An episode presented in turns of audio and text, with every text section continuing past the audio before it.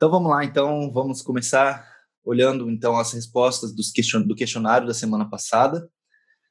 Primeira pergunta: o conteúdo apresentado na reunião online, a oração que Deus ouve, ajudou a entender melhor as formas de orar segundo a Bíblia?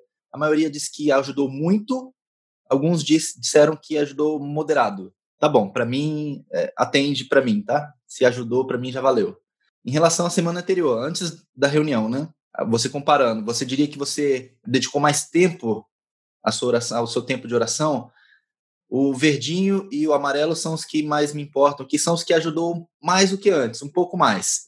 Então, se você pegar aqui 43 mais 17, 60% das pessoas disse que ajudou alguma coisa. 30% diz que continuou orando mais ou menos a mesma quantidade de tempo. Pode ser porque já orava uma quantidade de tempo suficiente. Algumas pessoas disseram que oraram menos do que antes, isso me preocupa, tá? Mas vamos, vamos lá, vamos ver se hoje a gente consegue ajudar as pessoas que estão com dificuldade de orar ainda. Em relação à maturidade da sua lista de motivos de oração, você diria que 70% diz que os motivos amadureceram. 21% disseram que não mudou os motivos, então, ou porque não precisou mudar, ou porque não quis, sei lá. Então, isso aqui para mim é importante. A maioria diz que os motivos amadureceram. Isso para mim é muito importante, espero que para vocês também. Você reescreveu a sua lista de motivos de oração, procurando encaixá-los a textos bíblicos? 56% diz que sim, isso também é legal. Isso é muito difícil, né? Por, dois, por duas razões. É, às vezes a gente não conhece a Bíblia suficiente para poder entender o que a gente está orando, se está ou não de acordo com a Bíblia. E segundo é porque às vezes a gente não quer. A gente quer orar do jeito que a gente quer orar, né? Mas enfim, a maioria aqui diz que reescreveu a lista. Tem gente que diz que ainda não fez a lista, tudo bem.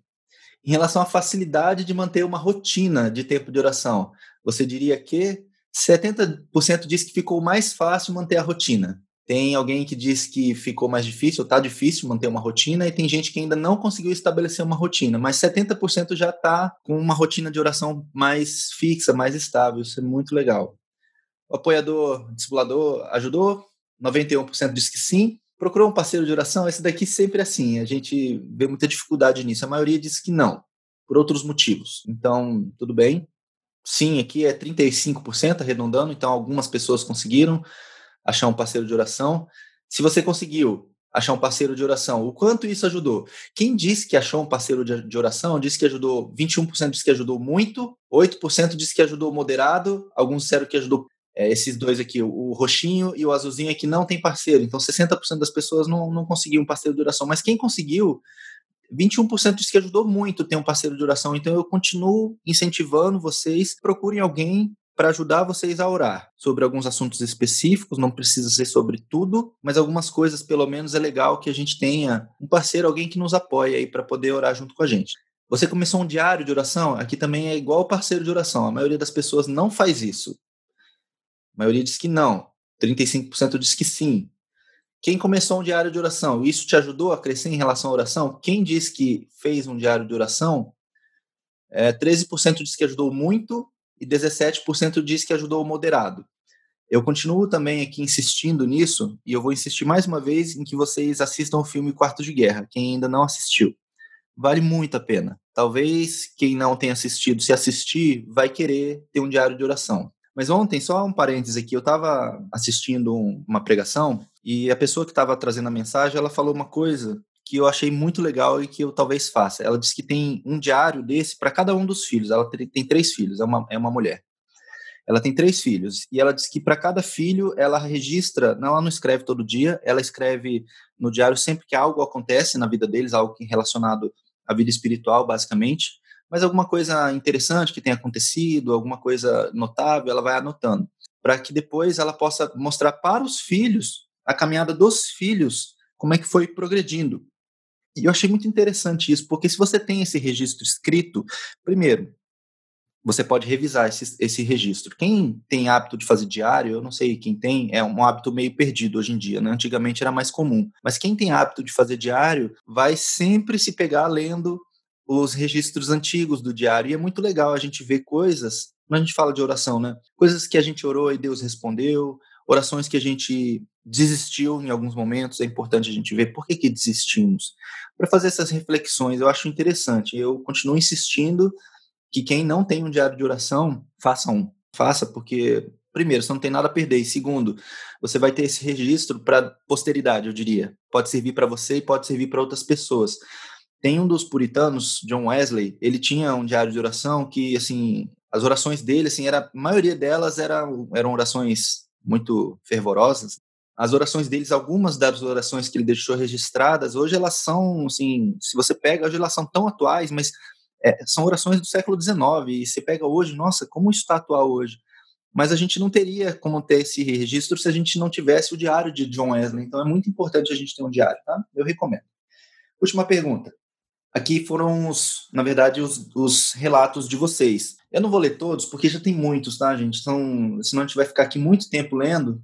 Então, eu vou ler só alguns, tá bom? Para a gente não gastar tanto tempo. É, vamos lá, esse aqui, ó. Minha rotina de oração tem sido mais regular, tenho conseguido passar mais tempo, ajustei algumas coisas na lista, orando em cima de versículos. Essa pessoa tem um diário, ó. Meu diário tem sido usado como ajuda no meu relacionamento com Deus, escrevo para ele já minha intercessão em momento de oração, de adoração, tenho feito em voz audível, como já fazia antes. Ótimo. Ainda espero mais do meu momento com o Senhor, espero sentir mais a sua presença, espero ouvi-lo mais, de forma que saiba que é ele realmente. Espero também ansiar todos os dias por estar com ele. Muito legal. Tem alguém que disse que tem sido bastante difícil, talvez seja essa pessoa que orou menos. Vamos tentar ajudar. Uma pessoa disse assim: senti mudança sim, eu vi o quanto preciso fortalecer meu relacionamento com Deus. Eu ainda não consigo ser fiel ao relacionamento, pois é, me distraio ou acabo colocando outras prioridades. Estou errando muito com isso. Essa pessoa está sendo sincera. Isso aqui é muito legal, tá, gente? Mas Deus sempre me pega de um jeito e eu choro na presença dele. Eu tenho no meu interior alguns sentimentos que me faz rejeitá-lo, infelizmente. Me sinto culpada por todos esses fatos, eu o amo, mas não o valorizo como deveria.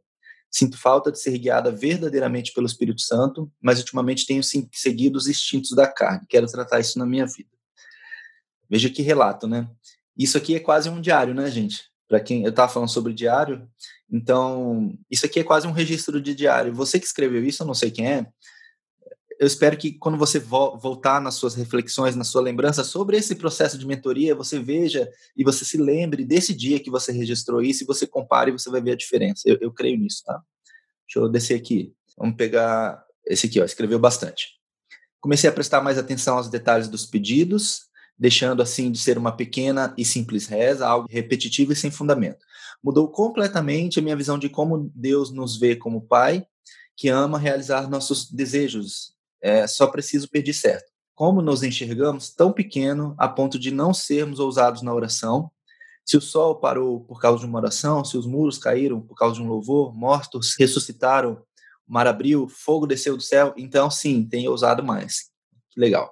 Outro ponto importante tem sido a empatia, como é impressionante como enxergamos a necessidade do outro nitidamente e passamos a orar como se a necessidade fosse nossa. Os 15 minutos passam totalmente despercebidos quando não só colocamos a necessidade do outro, como as nossas também. E agora posso dizer que, de verdade, comecei a orar pelo meu próximo. Que beleza isso, gente, muito legal. Deus tem me mandado pessoas por quem orar, como se eu fosse uma referência, pessoas que têm me procurado para orar e logo depois temos visto a resposta vinda do Pai Celestial. Passei a fazer de louvores as minhas orações, de súplica e de agradecimento. Meus olhos foram simplesmente abertos.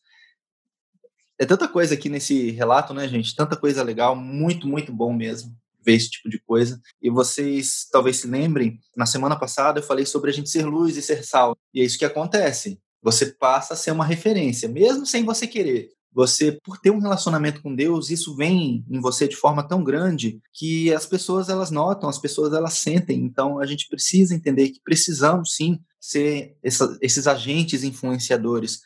Lá no Salmo 23, que é o Salmo Senhor meu pastor e nada me faltará, tem um, tem um trecho do Salmo 23 que eu gosto bastante, que fala assim: meu cálice transborda. E o cálice transbordar, num primeiro momento, a gente não. Assim, tá, mas como assim, né? O meu cálice transborda. Se a gente for pensar bem, o transbordo do cálice, o cálice, o que você colocava num cálice? Colocava vinho, né? E o vinho é tipo do Espírito Santo. Então, Davi, quando ele escreveu isso, ele já estava falando de forma profética de que nós poderíamos ter o Espírito Santo dentro de nós transbordando. E quando transborda, é impossível não influenciar as pessoas que estão ao nosso redor, gente. É impossível. Esse desejo de a gente ser luz e de ser sal e de influenciar as pessoas, isso tem que ser algo do nosso dia a dia, porque Jesus mandou a gente ser assim. Não é uma opção. Jesus disse: vocês têm que ser luz, vocês têm que ser sal. E Jesus disse que se o sal não salgar, para que, que ele serve? Não serve para nada, a não ser ser jogado no chão e pisado pelos homens. Então, a gente precisa mesmo, assim, cuidar disso e pensar que a gente pode ser esses agentes influenciadores, tá? E as pessoas vão ser abençoadas muito, muito, muito pelas nossas vidas, mesmo sem a gente fazer nada diferente. Só da gente ter o Espírito Santo transbordando dentro da gente já é suficiente para as pessoas serem abençoadas. Deixa eu ler só mais um aqui. Esse aqui, ó. Estou impactada como as coisas aconteceram. O que mais me chamou a atenção é sobre a oração ter validade e ser preciso pedir o sustento para hoje como um maná. O maná era o pão que vinha do céu lá no deserto. Todos os dias o povo tinha que sair para colher o maná. Ele não podia ser guardado de um dia para o outro. Isso é verdade. A oração é assim também. Acredito que o amadurecimento em relação a isso trouxe respostas que há muito estava pedindo, além de um coração mais tranquilo. A gente tem muita coisa aqui em algum momento, de repente, a gente vai criar um mural onde vocês possam acessar todos esses relatos aqui, tá bom? Tem relatos bons, tem relatos difíceis também. Tem alguém aqui que eu passei o olho aqui, tem dificuldade de iniciar um diário. Alguém disse que é bastante difícil, né? A gente viu. Alguém disse: Eu sinto-me desanimada na caminhada, minha mentora em muito tem ajudado. Em nenhum momento deixei de acreditar no poder da oração. Em muito preciso melhorar minha rotina em todos os aspectos mas tenho fé que irei renovar minhas forças e minha fé. Nem tudo aqui são relatos de bênção, de mudança. Tem, tem pessoas passando por, por dificuldade também, isso é normal. A gente não pode achar que a nossa vida espiritual ela vai sair da água para o vinho sem um esforço nosso, sem uma batalha, né? Porque é uma batalha. Eu falei um pouco sobre isso na semana passada e a gente não pode esquecer que estamos numa batalha. A gente vai falar muito mais sobre isso na, nas próximas reuniões, quando a gente falar sobre jejum especificamente. Eu vou falar sobre isso, a gente vai tratar um pouco mais esse tema, mas a gente precisa entender que às vezes a gente quer uma transformação na nossa vida de coisas que por anos a gente nutriu errado e a gente acha que do, do dia para a noite as coisas vão mudar. Não que o Espírito Santo não possa transformar, mas o Espírito ele vai trabalhando de forma gradativa. Não adianta o Espírito querer quebrar a gente totalmente assim de uma hora para outra, porque às vezes a gente não consegue absorver esse tipo de transformação. Algumas pessoas passam por essas coisas mais radicais e conseguem lidar com isso, mas algumas pessoas não. Então o Espírito ele vai trabalhando aos poucos na nossa vida. Tá difícil para você? Se você está com dificuldade de manter uma vida de oração, de ter um relacionamento com Deus, não desista. Vou repetir o que eu falei na semana passada. Não desista, não desista. O inimigo, ele sabe as armas que nós temos e ele quer nos impedir de usar elas. Ele quer que a gente use as nossas armas carnais aqui, as nossas armas terrenas. É isso que ele quer, porque ele sabe que se a gente usar nossas armas terrenas, ele tem muito mais força contra a gente. Agora, se a gente usar nossas armas espirituais contra elas, ele não tem nada que ele pode fazer. Nada, absolutamente nada. Então, não desistam, tá bom? Eu vou agora começar a tratar o tema da reunião de hoje. Deixa eu só abrir o PowerPoint aqui. Então vamos falar sobre o tema como ouvir a voz de Deus. O texto que a gente vai ler, a gente já leu ele, mas vamos ler de novo. É 1 Samuel, capítulo 3. Então, 1 Samuel 3. O jovem Samuel servia ao Senhor perante Eli. Naqueles dias, a palavra do Senhor era muito rara. As visões não eram frequentes. Certo dia, estando deitado no lugar costumado, o sacerdote Eli, cujos olhos já começavam a escurecer-se a ponto de não poder ver, e, tendo se deitado também Samuel no templo do Senhor, em que estava a arca, antes que a lâmpada do templo de Deus se apagasse, o Senhor chamou o menino: Samuel, Samuel. E este respondeu: Eis-me aqui. E correu a Eli e disse: Eis-me aqui, pois tu me chamaste. Mas ele disse: Não te chamei, torna a deitar-te. E ele se foi e se deitou. Tornou o Senhor a chamar: Samuel. Esse se levantou e foi a Eli e disse: Eis-me aqui, pois tu me chamaste. Mas ele disse: Não te chamei, meu filho, torna a deitar-te. Porém, Samuel ainda não conhecia o Senhor e ainda não lhe havia, não lhe tinha sido manifestada a palavra do Senhor. O Senhor, pois, tornou a chamar Samuel terceira vez, e ele se levantou e foi a Eli e disse: Eis-me aqui, pois tu me chamaste. Então, ele entendeu que o Senhor chamava o jovem. Por isso ele disse a Samuel: Vai deitar-te, se alguém te amar, dirás: Fala, Senhor, porque o teu servo ouve. E foi Samuel para o seu lugar e se deitou. Então veio o Senhor e ali esteve e chamou como das outras vezes: Samuel, Samuel. E este respondeu: Fala, Senhor, porque o teu servo ouve. Disse o Senhor a Samuel: Eis que vou fazer uma coisa em Israel, o qual todo o que a ouvir lhe tinirão ambos os ouvidos. E aí Deus depois continua falando a profecia ali para Samuel. Então esse texto aqui fala para nós sobre a experiência de Samuel quando ele ouviu Deus falando pela primeira vez. A Bíblia não deixa clara para nós se o que Samuel ouviu foi uma voz audível ou se ele estava ouvindo isso no espírito dele, a gente não sabe. Parece que ele estava ouvindo uma voz, uma voz audível, porque ele confundiu a voz de Deus é, com a voz de Eli. Não é que ele confundiu a voz de Deus com a voz de Eli, mas ele achava que era Eli, porque só tinha eles dois ali no templo. Então, se alguém está chamando, só pode ser Eli. Foi o que ele pensou inicialmente, pelo que a gente entende no texto. No entanto, era Deus falando com ele, mas Samuel ainda não tinha tido essa experiência de ouvir Deus falando, então ele não conhecia. E tem esse texto que a gente leu, ele, ele percebeu depois de três vezes que não era uma voz qualquer, a voz de Deus falando com Samuel, e ele vai lá e dá orientação para Samuel para ele, ele interagir com Deus. E foi a partir da interação de Samuel com Deus que Deus começou a falar. Tá? Então, a gente tem um ensinamento importante aqui nesse texto e a gente vai falar sobre isso agora durante essa reunião. Eu só preciso antes fazer uma revisão rápida daquilo que a gente já falou, porque a gente vai precisar de tudo que a gente falou anteriormente para tratar o tema de hoje, tá? Então, a gente falou inicialmente sobre a importância de orar, que oração é relacionamento que leva à intimidade. Nós somos filhos e o Pai quer se relacionar conosco.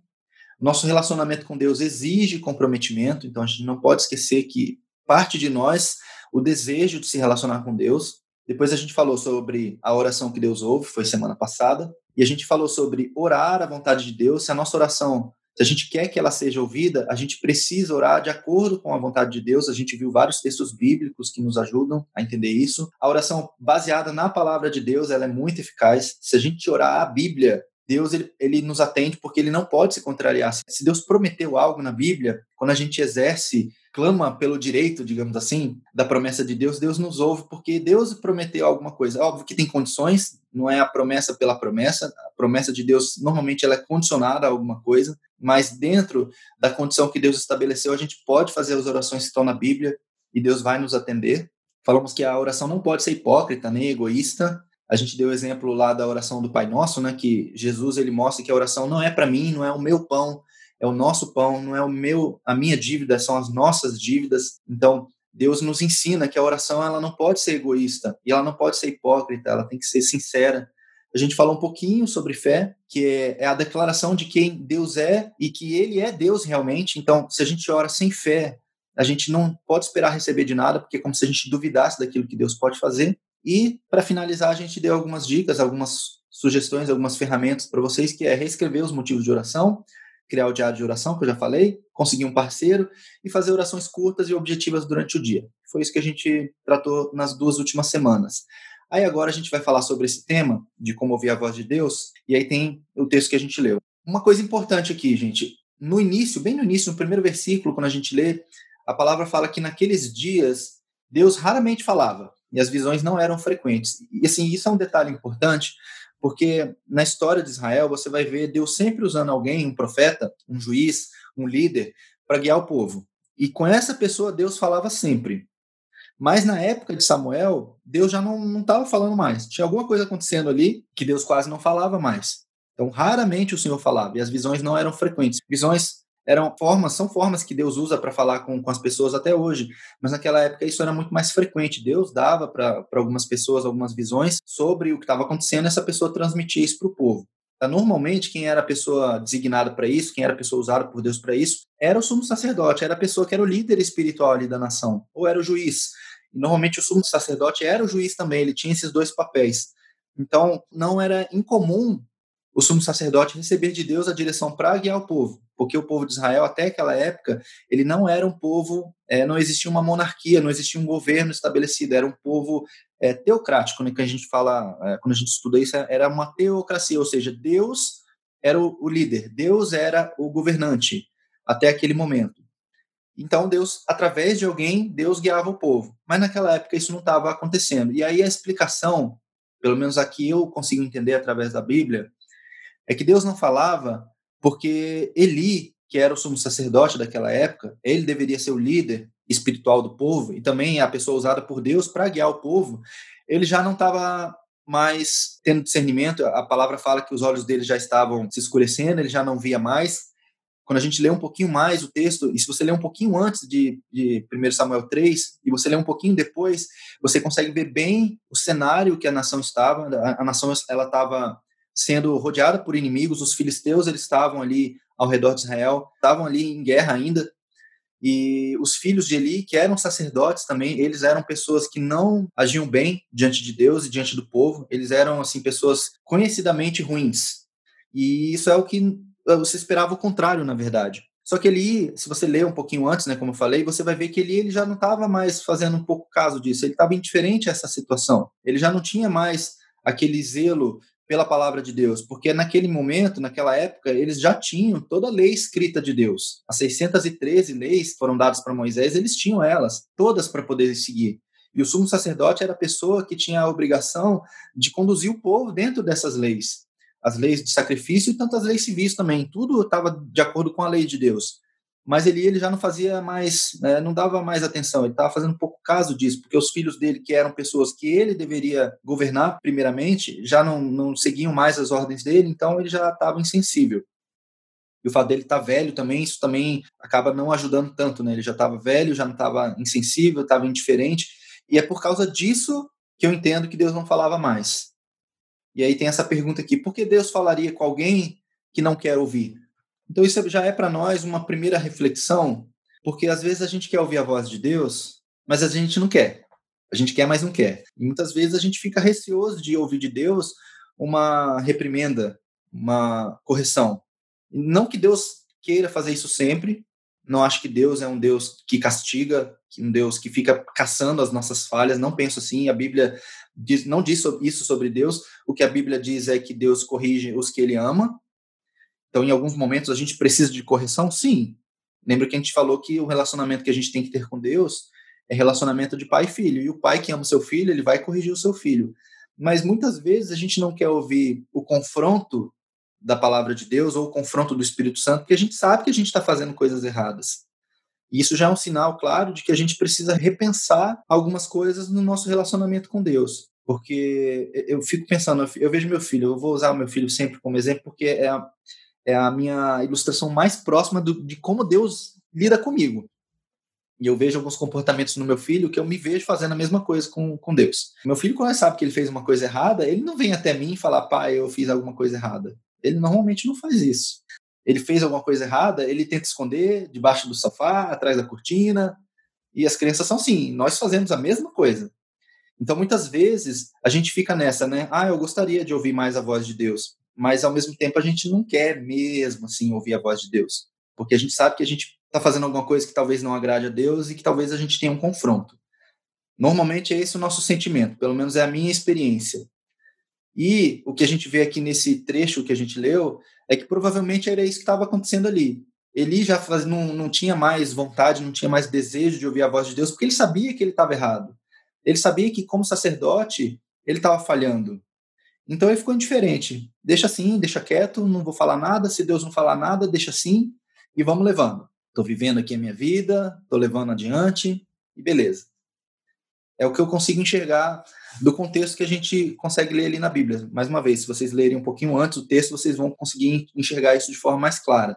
Mas o ponto é, ele, por estar indiferente, Deus não tinha desejo de falar com ele. Deus queria até falar algumas coisas, mas não com ele, porque ele já estava indiferente. Então, primeiro ponto que a gente precisa entender: oração é um diálogo, a gente já falou isso sobre N ângulos aqui, só que para existir um diálogo, as duas partes precisam estar interessadas. Uma parte vai ouvir em alguns momentos, em outros momentos ela vai falar e vice-versa. Então precisa ter essa troca.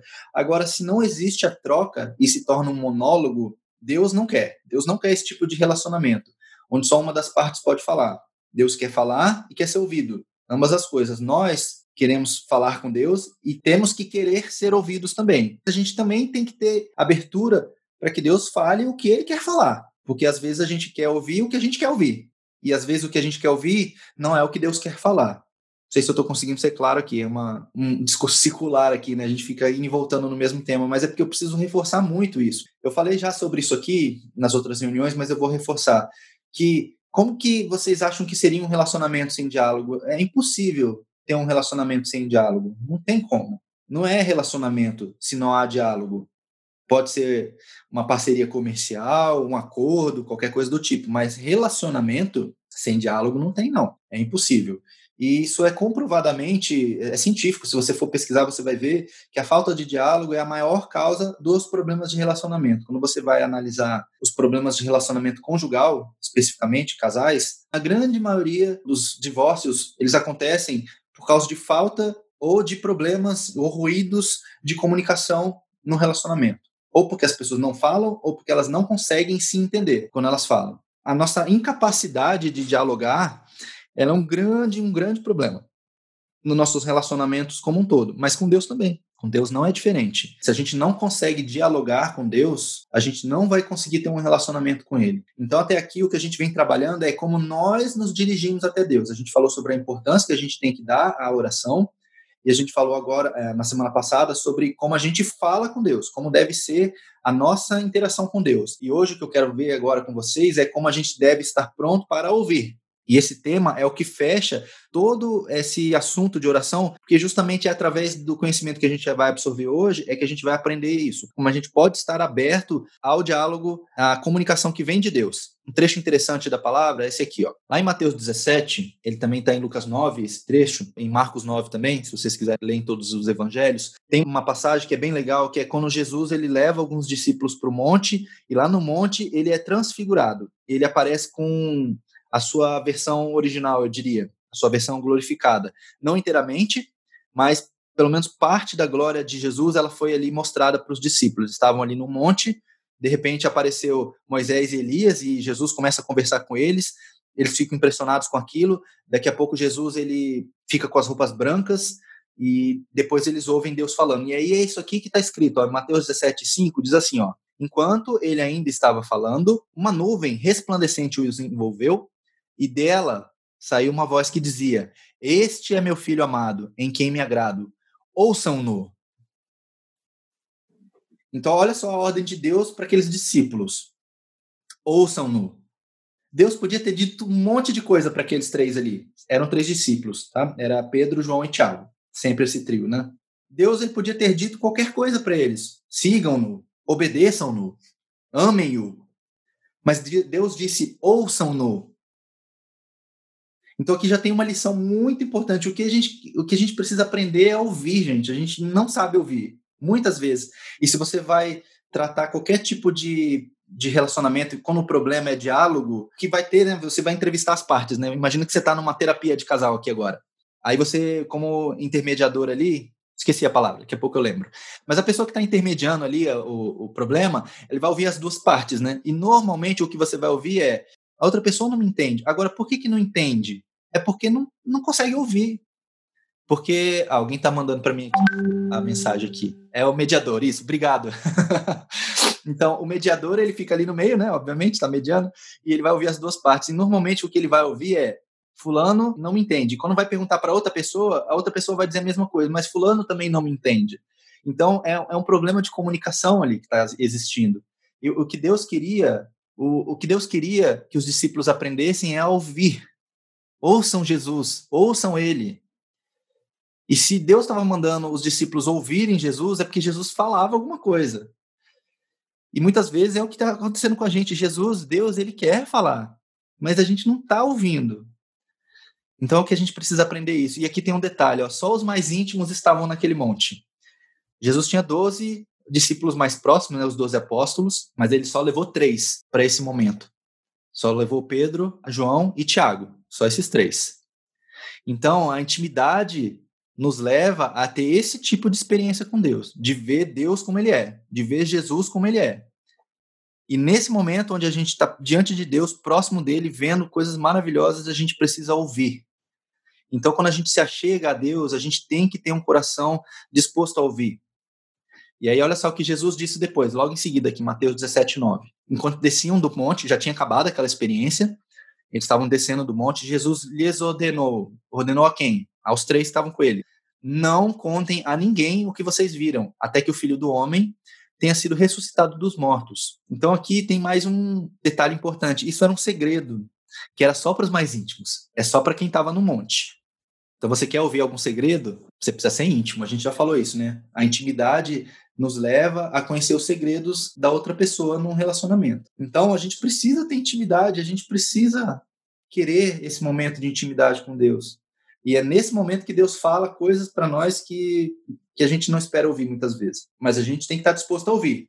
Porque Jesus só falou para eles guardarem o segredo depois que eles tinham ouvido. Então eles precisam ouvir para depois guardar o segredo, né? Obviamente. Então aqui tem um princípio importante. Tem mais um, um texto que eu quero ler aqui antes da gente ir de fato para o tema. Eu estou só fazendo uma introdução aqui ainda. Deus é recíproco, a gente já falou várias vezes. Eu vou citar mais uma vez o texto de Tiago 4:8. Acheguem-se a Deus e ele se chegará a vós. Se vocês vão memorizar um versículo da Bíblia durante todo esse processo, é esse. Eu vou repetir ele constantemente. Vocês vão me ouvir falando sobre esse versículo mais vezes ainda. Mas olha só o que está escrito em Êxodo 3, de 1 a 4. É a experiência de Moisés quando ele viu Deus na sarça, tá? Acho que a maioria de vocês já deve ter visto essa história. Está escrito assim, ó. Apacentava Moisés o rebanho de Jetro, seu sogro, sacerdote de Midian. E levando o rebanho para o lado ocidental do deserto, chegou ao monte de Deus, a Horebe. E apareceu-lhe o anjo do Senhor. Veja que anjo do Senhor aqui está com letra maiúscula, tá, gente? Quando, quando aparece anjo do Senhor em letra maiúscula, na verdade é o próprio Deus, tá? Numa chama de fogo, no meio de uma sarça. Moisés olhou e eis que a sarça ardia no fogo e a sarça não se consumia. Então disse consigo mesmo: Irei para lá e verei essa grande maravilha. Por que a sarça não se queima? E olha só o detalhe importante aqui, ó. E vendo o Senhor que ele se voltava para ver, Deus, do meio da sarça, o chamou e disse: Moisés, Moisés. E ele respondeu: Eis-me aqui. Então aqui tem mais um princípio, mais uma vez eu vou reforçar isso daqui. Deus só falou com Moisés quando Moisés se voltou para ver. Então quando Moisés ele se interessou por aquilo, quando ele quis aquilo, aí Deus falou. Então a gente vê lá o, o extremo oposto, né? Eli estava indiferente, já não estava nem aí para a voz de Deus, tanto faz. Mas Samuel não. Samuel ele estava aprendendo ainda, ele ainda não estava contaminado, eu diria, pela influência negativa ali de Eli. Ele estava aprendendo para ser sacerdote também, ele estava em treinamento, eu diria, mas ele ainda estava puro, ele ainda era uma criança. Então Deus percebeu em Samuel o desejo de ouvir a voz de Deus. E é por isso que Deus falou com Samuel e não falou com Eli. E é interessante porque assim, ó, você vai ver, né? Samuel ouve a voz de Deus, ele não entende no primeiro momento, vai até Eli, que é a pessoa mais experiente. Ele não entende também o que está acontecendo, manda ele voltar. Ele volta para o quarto. A gente já falou sobre essa ilustração do quarto, né? Lugar de intimidade. Samuel volta para o quarto, Deus tenta de novo. Samuel, Samuel. Ele volta para Eli. Esse jogo de ida e voltas acontece três vezes, até que finalmente ele entende que na verdade era Deus falando. Então, muitas vezes, a gente vai ter que insistir um pouco para poder entender o que, que, é a voz de Deus e o que, que, é a voz do homem, porque Samuel estava em dúvida ainda. Ele não conseguia distinguir essa voz de Deus ou essa voz do homem. Em alguns momentos, a gente vai fazer um exercício daqui a pouco, em alguns momentos, durante esse exercício de ouvir a voz de Deus, que vocês têm que praticar sempre a partir de agora, vocês vão ter dúvida em algum momento se isso é a voz de Deus ou isso é a voz do homem. Mas com o tempo, vocês vão começar a ficar mais familiar com a voz de Deus e vocês não vão confundir mais. Eu vou dar algumas dicas para vocês aqui daqui a pouco. Mas o que aconteceu ali é muito notório de que existe uma insistência de Deus e precisa existir uma predisposição nossa. Porque ele, ele não estava interessado em ouvir a voz de Deus, até que Deus falou com Samuel. Porque se você continuar lendo o texto, eu vou continuar lendo aqui só um trechinho, que é quando ele volta a se interessar. Olha só. Versículo 15 diz assim, ó no versículo 16, lá de 1 Samuel 3. Chamou Elias Samuel e disse: Samuel, meu filho. E ele respondeu: Eis-me aqui. Então ele lhe disse: Que é que o Senhor te falou? Então agora ele estava interessado. Que Deus te falou? Por que, que ele não perguntou ele direto para Deus? Porque ele era sacerdote. Teoricamente, ele poderia fazer a pergunta direto para Deus. Teoricamente, ele, te, ele teria que ter intimidade com Deus. Ele era o sacerdote mas ele sabia que ele já não estava mais em condições de ouvir a voz de Deus. Então ele perguntou: "O que que Deus te falou?" E aí Samuel foi lá e falou tudo que Deus tinha falado. E o que Deus tinha falado para Samuel era uma profecia contra a casa de Eli, contra a família dele. justamente por tudo que estava acontecendo. Então, Samuel, ele foi usado por Deus ali para trazer a profecia, mas daquele dia em diante, Samuel ele se tornou o profeta, ao invés de ele Deus ele vai insistir com você um pouco, mas a partir do momento que você não está mais interessado num relacionamento com Deus, eu, eu entendo que Deus ele não vai ficar insistindo. Deus respeita a nossa opinião, eu diria. Deus, ele nos deu livre-arbítrio e ele respeita isso. Então, nós precisamos querer esse relacionamento. Então, aqui esse texto de Êxodo 3, 1, 4, está na tela, mostra isso. Quando Moisés se voltou para ver o que era aquilo, ele se interessou por aquele momento, é que Deus falou com ele. E a partir dali, Deus começou a falar com Moisés de forma íntima e constantemente. A gente vai lendo ali o, o relato do Êxodo, como Deus falava de forma direta e reta com Moisés. Falava coisas que a gente, assim, nossa, nenhum amigo me falaria, nenhuma pessoa conhecida me falaria. E Deus falava de forma muito direta com, com Moisés. A Bíblia fala que Moisés era amigo de Deus, imagina? Então, isso vem de nós, o interesse. Como que Deus fala, então? Agora indo mais para a prática. Tá? Deus tem pelo menos três formas de falar. Não, não são só essas três, eu imagino que a gente tem outros exemplos aqui que a gente poderia citar, mas Deus fala pelo menos por três formas. A sua palavra, então, em 2 Timóteo 3, 16 e 17, a gente tem isso de forma muito clara, que Deus fala através da sua palavra, através de profecia. O que é profecia? Só para a gente deixar isso claro, para não, não ter confusão. Profecia não é uma previsão do futuro necessariamente. As pessoas às vezes confundem. Ah, o profeta é a pessoa que prevê o futuro. Não. O profeta é a pessoa que fala em nome de Deus. E Deus muitas vezes fala sobre o futuro. Deus fala sobre o futuro. A gente vê isso com bastante frequência na Bíblia, a quantidade por exemplo, a quantidade de profecias que apontavam para o Messias, para Jesus. Então, apontava para o futuro. Mas Deus fala sobre o presente também, por exemplo, que foi o que aconteceu ali na, nesse trecho de 1 Samuel. Deus estava falando sobre algo que estava acontecendo. O povo estava se desviando, o povo estava se corrompendo, porque o sacerdote não estava cuidando do povo. E Deus falou sobre algo que estava acontecendo. Então, o profeta é aquele que traz uma verdade de Deus. E é importante a gente aprender a julgar a profecia. Nem tudo que as pessoas dizem ser profecia é profecia. Em 1 Coríntios 14, 29 diz assim, ó, vou ler esse texto para vocês. Tratando-se de profeta, falem dois ou três, e os outros julguem cuidadosamente o que foi dito. Então, você não julga o profeta, você julga a profecia. Então, se alguém vier falar com você sobre uma profecia, ah, Deus me deu uma profecia sobre você, tudo bem, ouça. A palavra fala também para não desprezar a profecia mas temos que julgar a profecia. Vamos ver se isso está de acordo com a Bíblia. Tá, como é que eu sei se essa profecia é, é, é de Deus ou não? Está de acordo com a Bíblia? Sim. Então, possivelmente é. Está em desacordo com a Bíblia? Não. Como é que eu sei disso? Em Isaías 8, 19 e 20 diz assim: é Deus falando através de Isaías. Quando disserem a vocês, consultem os médiums e os adivinhos que sussurram e murmuram, será que o povo não deveria consultar o seu Deus? Então é Deus falando com o povo, porque o povo fazia isso, o povo estava consultando médiums e adivinhos, ao invés de consultar o próprio Deus. A favor dos vivos, se consultarão os mortos? Isso é Deus perguntando. E aí Deus diz assim, ó, há a lei e ao testemunho. Se eles não falarem segundo esta palavra, que palavra? A palavra de Deus. Jamais verão a luz do alvorecer. Então a gente precisa julgar as coisas à luz da palavra. Também tem um, um, uma outra forma de Deus falar que eu acho que a gente precisa aprender mais, na verdade, porque a Bíblia ela já está aqui, a gente pode ler a Bíblia e Deus vai falar através da Bíblia com a gente sempre, sempre. Se você lê a Bíblia com o coração aberto, você sempre tira dela alguma coisa para você, sempre.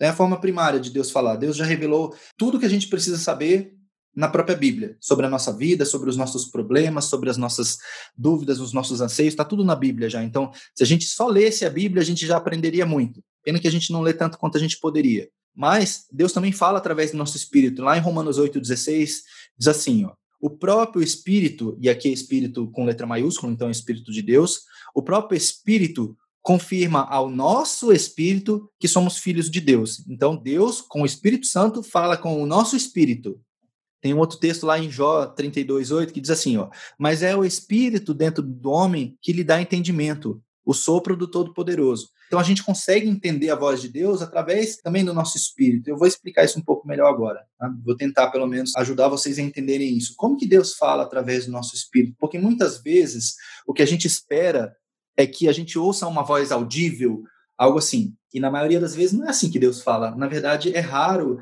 a gente ouvir testemunhos de pessoas que ouviram uma voz audível. Isso acontece? Isso acontece.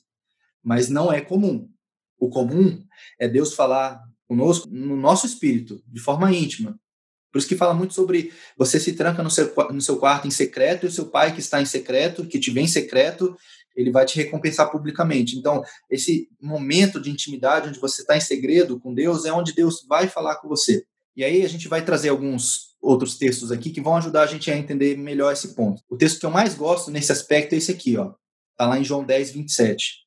Que fala sobre como o pastor ele cuida das suas ovelhas. Jesus ele começa a falar: se alguém entra no aprisco sem ser pela porta, esse ladrão, salteador, e aí ele fala que ele é a porta, e tem todo esse texto muito bonito, vale a pena ler o capítulo 10 de João. Mas só para a gente não se estender muito aqui, eu vou tratar só esse verso aqui, tá?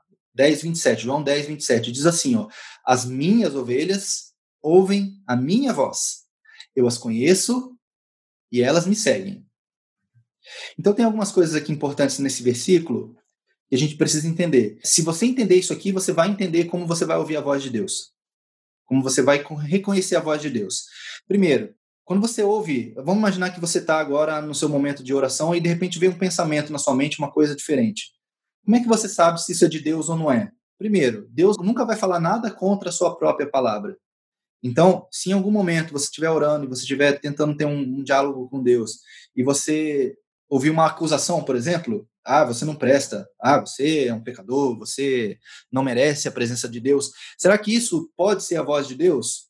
Provavelmente não é, porque é isso que a palavra diz, não é isso que a Bíblia afirma sobre uh, o nosso relacionamento com Deus. Deus fala que nós somos filhos, que nós somos perdoados, que nós temos acesso ao Pai, que nós podemos receber dele bênçãos, que podemos receber dele herança.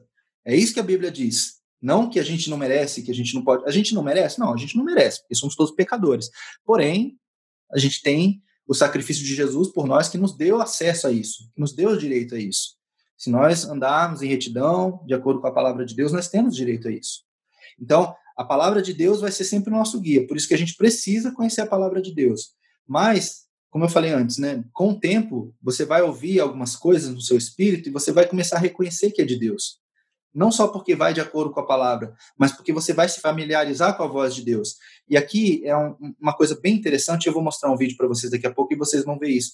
Mas as ovelhas conhecem a voz do pastor. Elas ouvem a voz e elas conhecem a voz do pastor.